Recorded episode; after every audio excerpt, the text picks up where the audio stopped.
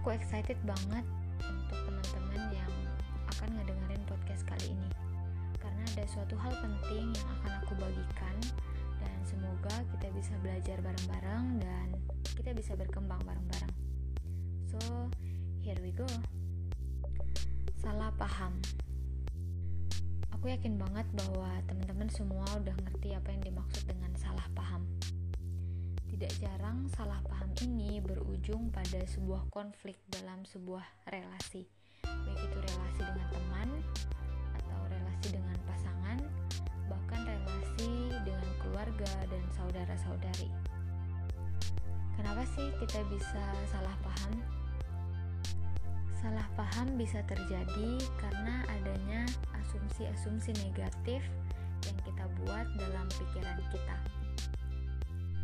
Kalau asumsi teman-teman itu positif, itu sangat baik. Tapi kalau asumsi kita negatif, itu yang bisa menyebabkan kita salah paham terhadap orang lain. Nah, gimana nih caranya untuk mengatasi asumsi negatif kita terhadap orang lain? aku akan bagikan empat cara untuk mengatasi asumsi negatif kita terhadap orang lain.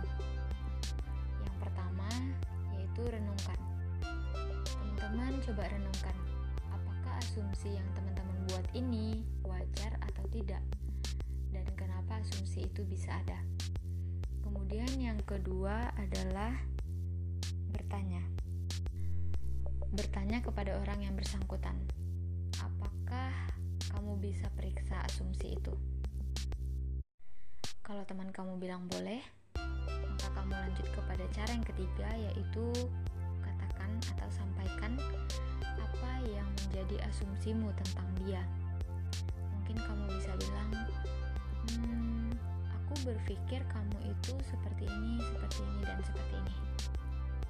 Ya, dan pada akhirnya cara yang keempat yaitu berikan kesempatan untuk dia menanggapi asumsi kamu. Jadi dengan keempat cara ini atau teman-teman bisa punya cara yang lain dan sederhananya adalah ketika teman-teman bisa memeriksa asumsi itu benar atau tidak itu akan jauh lebih baik dan akan menghindarkan kita dari konflik-konflik yang mungkin tidak bisa kita prediksi kehadirannya. Aku saranin untuk teman-teman periksa asumsi yang kamu buat di pikiran kamu karena belum tentu apa yang kita pikirkan benar dengan kenyataan yang ada. Asumsi yang tidak diperiksa kebenarannya akan berpotensi untuk menimbulkan rasa benci kepada orang yang bersangkutan.